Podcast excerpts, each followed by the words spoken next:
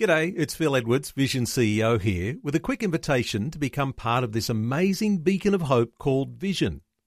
Together we can put our love into action to help people of all kinds build or rebuild their lives on the truth of God. Please consider the part you can play during our upcoming Visionathon appeal, remembering that it's your support that makes Vision possible, including this podcast. Audio on demand from Vision Christian Media. This series cannot be segmentable. You cannot compartmentalize this series. If you take one without the other, it can produce hate. I don't want you to do that. If you take another without the other, it can produce apathy. You got to take them all together with the culmination as we talk about how are we then to go out and live in a world where the gods have returned. Today. Today. Today. Today with Jeff Vines, pastor, apologist, and Bible teacher.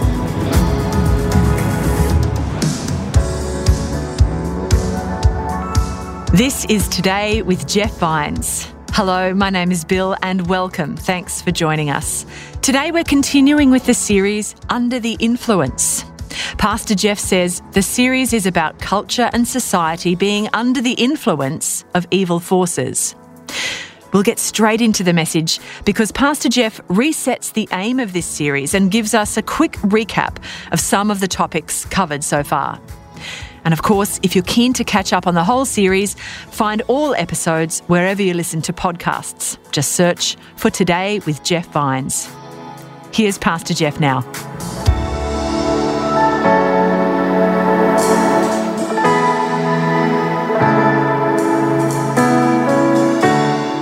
The whole series has been based on this idea on Ephesians 6, where we're told that the struggle that you and I are facing right now is not against flesh and blood. So our struggle is not with people. It's with what? Rulers, powers, world forces. And we broke that down. I can't do it again because of time, but we showed you how the Apostle Paul gives us a sort of strata. It tells us that there's a hierarchy in the demonic world, and they are very strategically organized. And their whole purpose is to bring humanity down, to destroy what God loves most. We also talked about when the Judeo Christian movement, when the Jesus movement hit planet Earth, when Jesus came, that something beautiful happened. That as it spread throughout the Western world, that the Western world began to flourish. Because as you live by the precepts of Jesus, humanity just gets along better. Think about it. Pray for those who persecute you. That's, that's pretty awesome.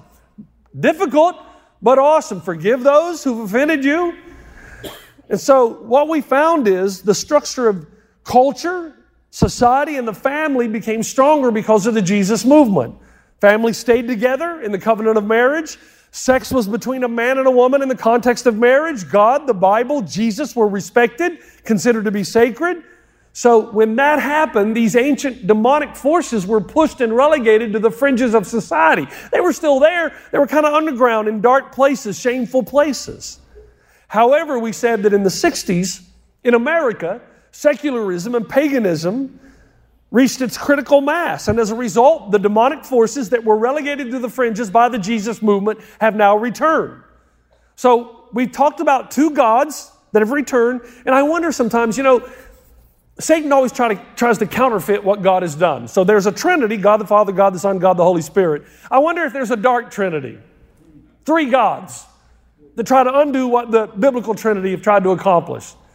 Well, we know in ancient literature that we find three gods that dominate the ancient world and that take on different forms as culture develops. So we've talked about the god Baal who shows up, and basically what he does is try to turn our attention away from God, the pursuit of God, to pursuit of something God has created materialism. So instead of worshiping God, we worship the blessings God has given us.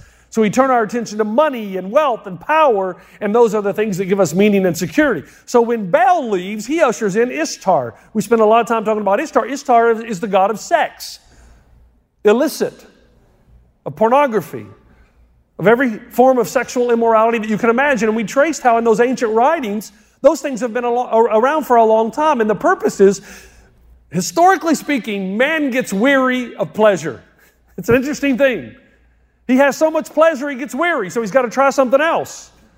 So he moves from worshiping stuff, materialism, to finding a way to worship one another. There, there's a great quote, and I think it's co- connected well with Ishtar or with the Ashtoreth in the Old Testament. And it goes like this Meaningless does not come from being weary of pain, meaning comes from being weary of pleasure. Pleasure without God, without the sacred boundaries, will actually leave you emptier than before. In other words, when God goes, another God takes his place, and that God will create insatiable lusts without a way to fill them. Okay? Can't go back to that. We have the third and final God this weekend. This series cannot be segmentable. You cannot compartmentalize this series. If you take one without the other, it can produce hate. I don't want you to do that. If you take another without the other, it can produce apathy. You got to take them all together with the culmination next weekend as we talk about how are we then to go out and live in a world where the gods have returned. So the third God is a God by the name of Molech. He's the ancient God associated with Ishtar and Baal. You'll find him throughout ancient civilizations. His title is the destroyer. In 1 Kings 11:7, then Solomon built a high place for Chemosh, the abomination of Moab, on the hill that is east of Jerusalem, and for Molech, the abomination of the people of Ammon. In Leviticus 18, God, as he gives his law, says to his people, And you shall not let any of your descendants pass through the fire of Molech. So when King Josiah attempted to, let, to, to bring the people back to God, he knew that the first thing he would have to do is obliterate the altars of Molech. He knew that Yahweh and Molech cannot coexist. So we're told in 2 Kings chapter 23, and he defiled Topheth, which is in the valley of the son of Hinnom, that no man might make his son or daughter pass through the fire of Molech. So this third God, what is the fire? Well, Molech is the spirit and God of child sacrifice. In the epic poem by John Milton, Paradise Lost, Milton writes this First, Moloch, which is another name for Molech, horrid king besmeared with blood of human sacrifice and parents' tears, though for the noise of drums and timbrels loud, their children's cries unheard, that passed through fire to his grim idol. Winston Churchill used the figure of Molech to speak of the evil of Adolf Hitler. He said he, meaning Hitler, had conjured up the fearful idol of an all devouring Moloch, of which he was priest and incarnation. What is, what is uh, Churchill saying? He's saying that Hitler was possessed by the spirit of Molech. So, what, what was the worship of Molech like? And we don't have to guess. We find this among the Canaanites, the Greeks, the Romans, the Phoenicians, and their African colony Carthage. And here's what Diodorus Siculus, the Greek historian, writes There was in their city a bronze image of Cronus, extending its hands, palms up, and sloping toward the ground, so that each of the children, when placed thereon, rolled down and fell into a sort of gaping pit filled with fire. Now, why on earth would you want to murder or sacrifice your own children into the fires of Molech? And here's the answer and it was happening in every, almost every culture, not just among the Amalekites, up until the Jesus movement. And the first reason was because the children were undesirable. If they were imperfect or blemished in some way, in fact, we've said before, until Jesus came along, girls were not safe in the ancient world. They were the first to be sacrificed because they were seen to be more of a liability rather than an asset in an agrarian society. The other reason that you would sacrifice your children in the fires of Molech is for the blessing of economic prosperity. A woman would be told that she would obtain the God's favor and her fields would be fruitful if she sacrificed her child in the fires of Molech for future economic success. Now, you and I can't imagine people offering their newborn babies up in a fire, and that's because you've been impacted by the Judeo Christian value. That's why. The Greek historian Cleitarchus wrote for Alexander the Great, and here's what he said Out of reverence for Cronus, the Phoenicians, and especially the Carthaginians, whenever they seek to obtain some great favor, vow one of their children, burning it as a sacrifice to the deity if they are especially eager to gain success.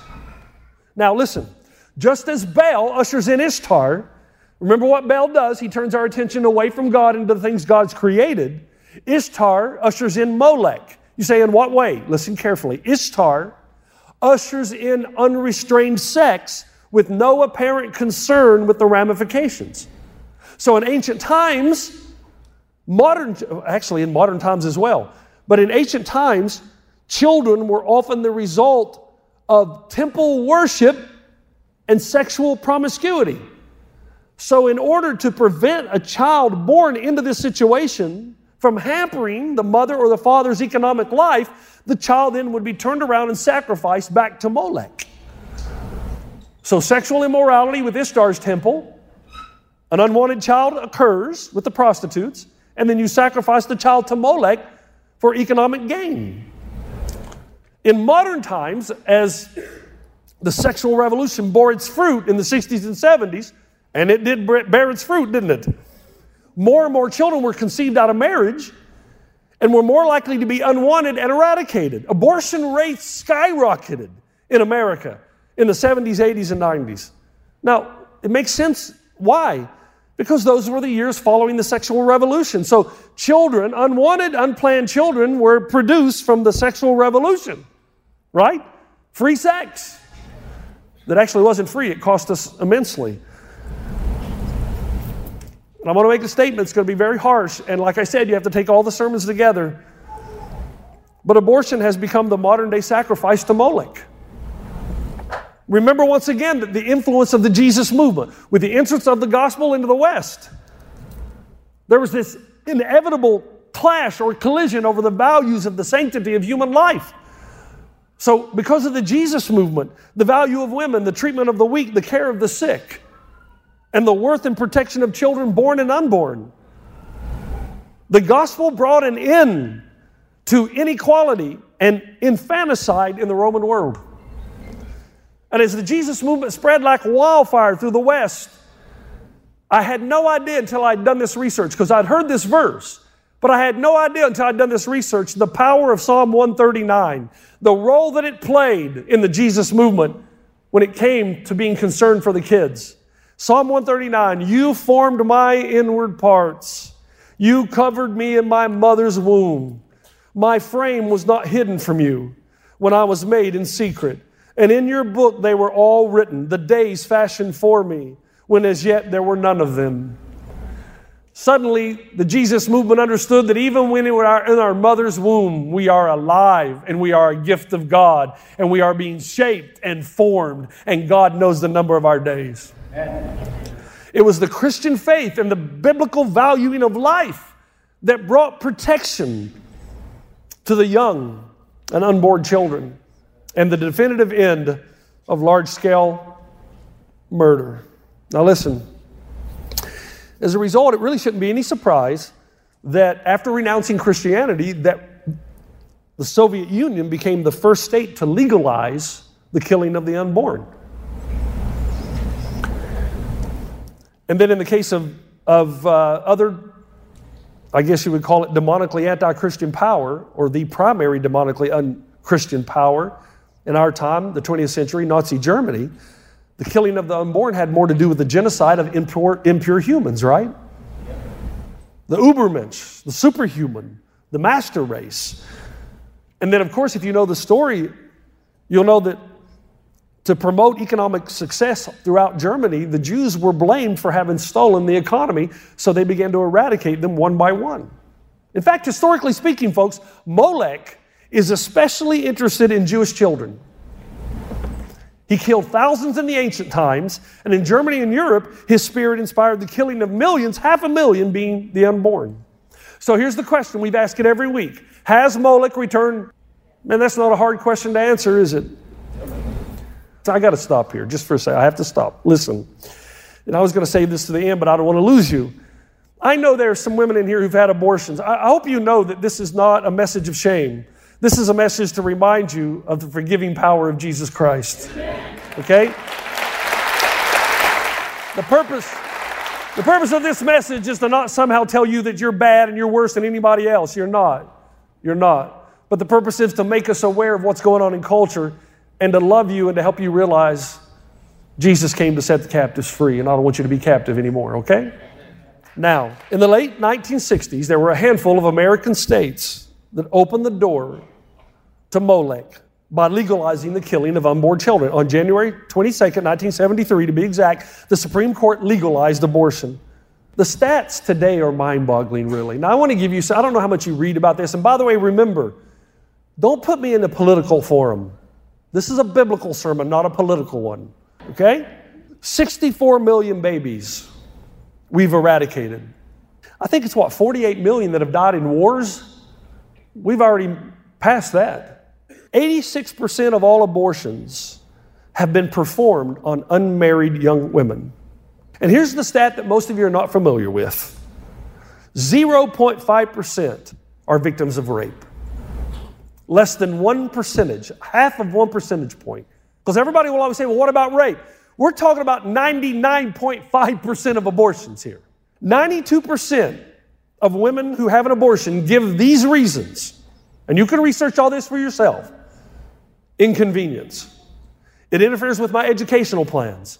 It interferes with my career. I'm not ready for a child. I can't afford a child. I'm not mature enough for a child. Maybe you weren't mature enough to have sex.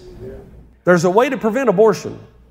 The most frequently given answer that leads a mother to kill her unborn child today is that if the child lived, it would hamper the mother's life, her time, energy, educational, or career prospects, her future earning capacities. The child will be a burden to her aspirations. Without the child, she would be in a better position to achieve her goals and attain success and prosperity. And I find it uncanny that in the ancient world, mothers sacrificed their children to Molech because they believed that in doing so, they were invoking prosperity and gain. During the sacrifice of children to Molech, there would be this loud, strange music played so that the villagers could not hear the screams of the children or the mothers. The Greek philosopher Plutarch writes this, and the whole area before the statue was filled with a loud noise of flutes and drums so that the cries of the wailing should not reach the ears of the people. Today, the horror of putting a baby to death, at least before YouTube, all the disturbing sights and sounds and details are hidden from public view. Somebody forced me to watch a documentary, and I hate watching these because I know where they're going to go, but I watched anyway. And there's a doctor showing his interns how to perform an abortion on a late stage child. And he, he, he goes in with the clamps and whatever he's going to do, and the baby jumps. And he looks at the interns and says, That's okay, they always do that. Who's they, by the way? And now abortion is seen as something sacred in our culture. Did you know that? Talk about a demonic inversion. Let me read you some quotes. Our culture needs new rituals as well as laws to restore abortion to its sacred dimension. Abortion is a major blessing and a sacrament in the hands of women. It is not immoral to choose abortion, it's simply another kind of morality, a pagan one. Abortion is a sacred act. I actually agree with that. Sacred means connected to the God or gods for religious purposes. Abortion is an offering to the dark gods and goddesses empowered by the dark forces of Ephesians 6. The paganization of America has unleashed the gods of the dark trinity. Jonathan Cahn, I referred to him a lot. I go back to referring you again to his book. He says, The spirit of Baal has caused America to believe that departing from God would bring it freedom. The spirit of Ishtar, should be of Ishtar, had convinced had convinced it that if it abandoned its moral safeguards for instant gratification and sexual abandon, it would find fulfillment. And the spirit of Molech had promised to grant it the blessings of an unhindered life if it would only allow him to take away the children. What, was the result in ancient civilization of child sacrifice? Well, let me tell you brokenness, emptiness, depression, death, in some cases, mental illness has been linked to child sacrifice. And of course, you can understand why. The destruction of the family, ultimately the destruction of society, and now America is reaping the consequences of its own bloodshed. 64 million murdered children far exceeds anything that Moloch accomplished in the ancient world. Pray, man, pray, man, pray. And then, second, we Christians need to start being more consistent and living the way that we say is right because seven out of 10 women who've had abortions identify as Christ followers. Remember what I said last week? If I'm walking this way and I say, follow me, and you go the other way, you're not following me.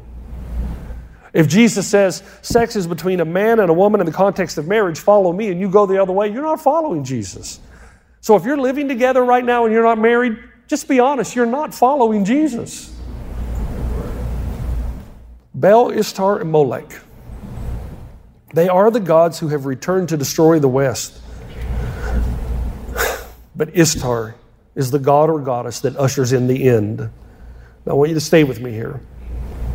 Here's why Ishtar is so damaging God ordained marriage in the family. He ordered the family to teach and to guide the children of the next generation the existence of God, the purpose of creation. Ishtar, more than any other god or goddess, desires to destroy the family, to destroy society, and to wound the heart of God. And the demonic forces exist, Jesus told us, to still kill, and destroy. So Ishtar not only destroys the sanctity of sex, marriage, and the family, we learned last week that Ishtar desires to change a man's desire for a woman to a man, and a woman's desire for men toward a woman. Now, here's the question. Now, so far, I've only told you what I know in the ancient world. I want to tell you this is now a speculation. This is my speculation, okay? I guess the number one way to destroy society would be to destroy procreation. Right? Yes. Well, unless sex is between a man and a woman, it's going to be hard to procreate. And I think one of the temptations, one of the avenues through which Ishtar works to ultimately destroy humanity is to celebrate the methods that break down what is sacred. What, remember what we said? What gets celebrated gets repeated. and now think about this. Here we go. Now think about this. In the ancient Middle East, Ishtar was especially known as the goddess of parades or parades and processions. The ancient hymn, The Holy One, begins The people of Sumer parade before you. They play the sweet ala drums before you. So you know that Ishtar has returned to culture to destroy the sanctity of marriage and the family when her parades return and are applauded. Because her parades became a central part in Mesopotamia and the Middle Eastern popular culture. You with me? This is where it gets hard. Stay, come on now, let's go. Five months after Stonewall, and if you missed last week, sorry. If you missed last week, go back and watch it tonight. It'll all make sense. But five months after Stonewall, remember what we said about Stonewall? In New York City, the gateway into America, the Stonewall riots, look it up, had become a haven for all that is Ishtar. Male prostitutes, female prostitutes, sex workers, street hustlers, homosexuality, lesbianism. It became a place of celebration of what had previously been uncelebrated. Five months after the Stonewall riots, gay and lesbian activists met in Philadelphia and planned a march to commemorate the Stonewall Uprising. Let me give you a few facts about it, about the march. It would be repeated every year the last Sunday in June. Three other marches were planned in San Francisco, Chicago, and Los Angeles. There were to be protest marches as well as parades at the same time. And the plan was that with each passing year, more and more parades and more and more cities would occur and would evolve into what we know today as the gay pride parades and finally pride parades.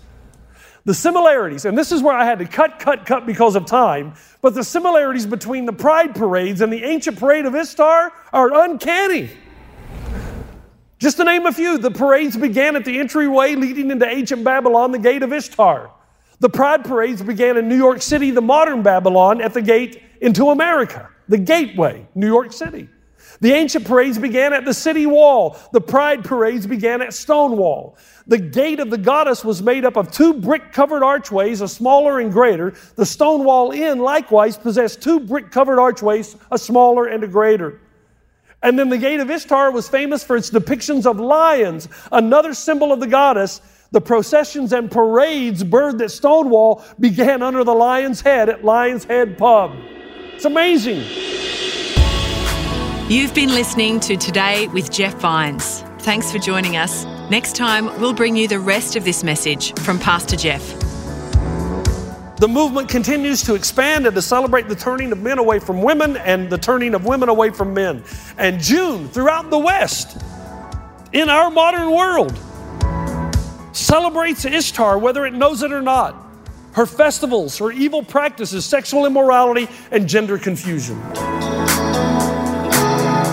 You can listen to more messages like this. Just search for Today with Jeff Vines wherever you get your podcasts.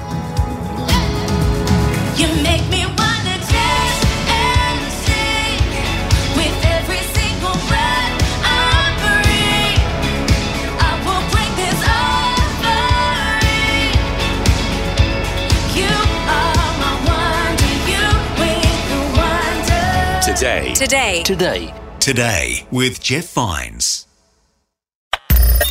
Thanks for taking time to listen to this audio on demand from Vision Christian Media. To find out more about us, go to vision.org.au.